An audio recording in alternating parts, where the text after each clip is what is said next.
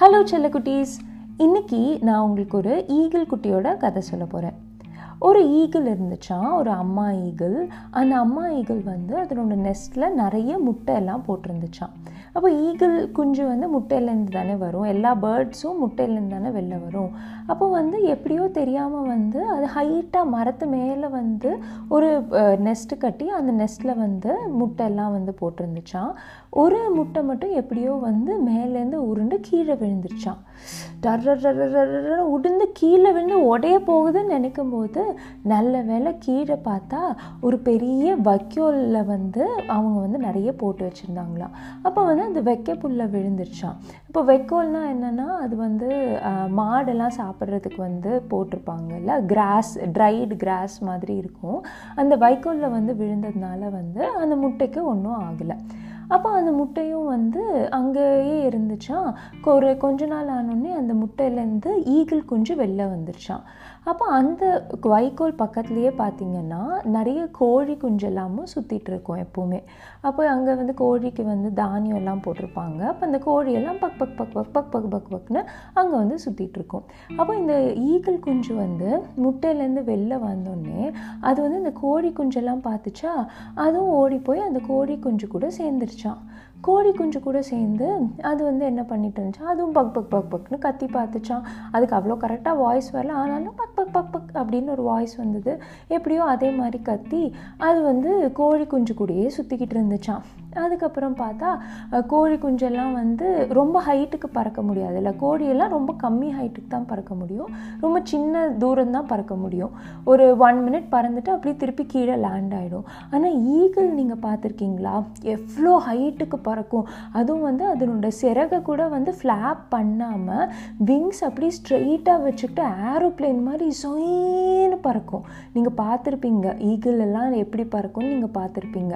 அந்த மாதிரி வந்து பறக்காமல் இது வந்து இந்த கோழி குஞ்சு கூடயே சுற்றிக்கிட்டு இருந்துச்சான் அப்போது கொஞ்ச நாள் ஆனதுக்கப்புறம் இது ஈகிள் வந்து ஃபஸ்ட்டு சின்ன குஞ்சுவாக இருக்கும்போது வந்து எல்லா ஈகிளும் ஒரே மாதிரி தானே இருக்கும். ஈகிள் அப்புறமா வந்து கோழி எல்லாமே சின்ன குஞ்சாக இருக்கும்போது ஒரே மாதிரி தான் இருக்கும் பேர்ட்ஸ் எல்லாம்.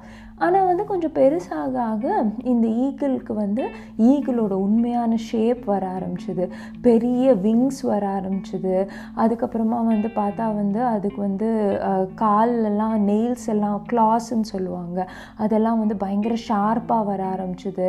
அப்போ அந்த ஈகிளுக்கு தோணிச்சான் ஏதோ டிஃப்ரெண்ட்டாக இருக்கே.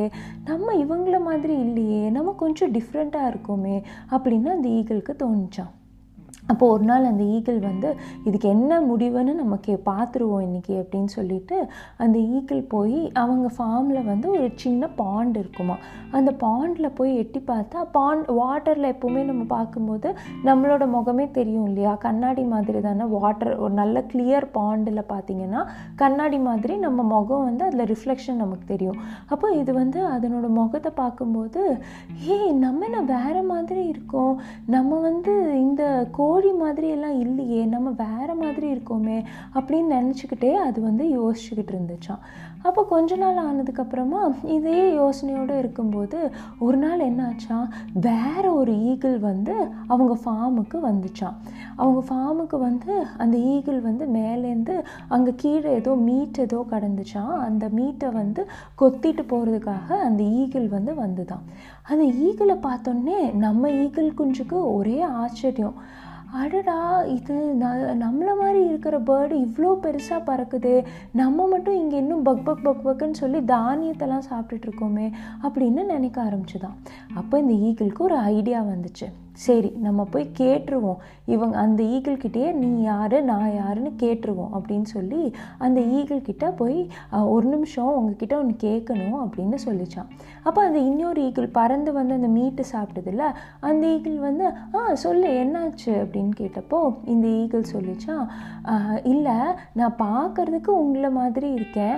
ஆனால் வந்து நான் இருக்கிறதெல்லாம் வந்து கோழி கூட தான் நான் வந்து இருக்கேன். என்னாலேயும் உங்களை மாதிரி பறக்க முடியுமா? அப்படின்னு கேட்டுச்சான் அப்போது அந்த ஈகிள் சொல்லிச்சான் இங்கே பாரு நீ நிஜமாவே ஈகிள் தான். ஆனால் சின்ன வயசுலேருந்து நீ இந்த கோழி குஞ்சுங்க கூடயே சுற்றிக்கிட்டு இருந்தியா? அதனால நீ கோழி மாதிரியே ஆயிட்ட.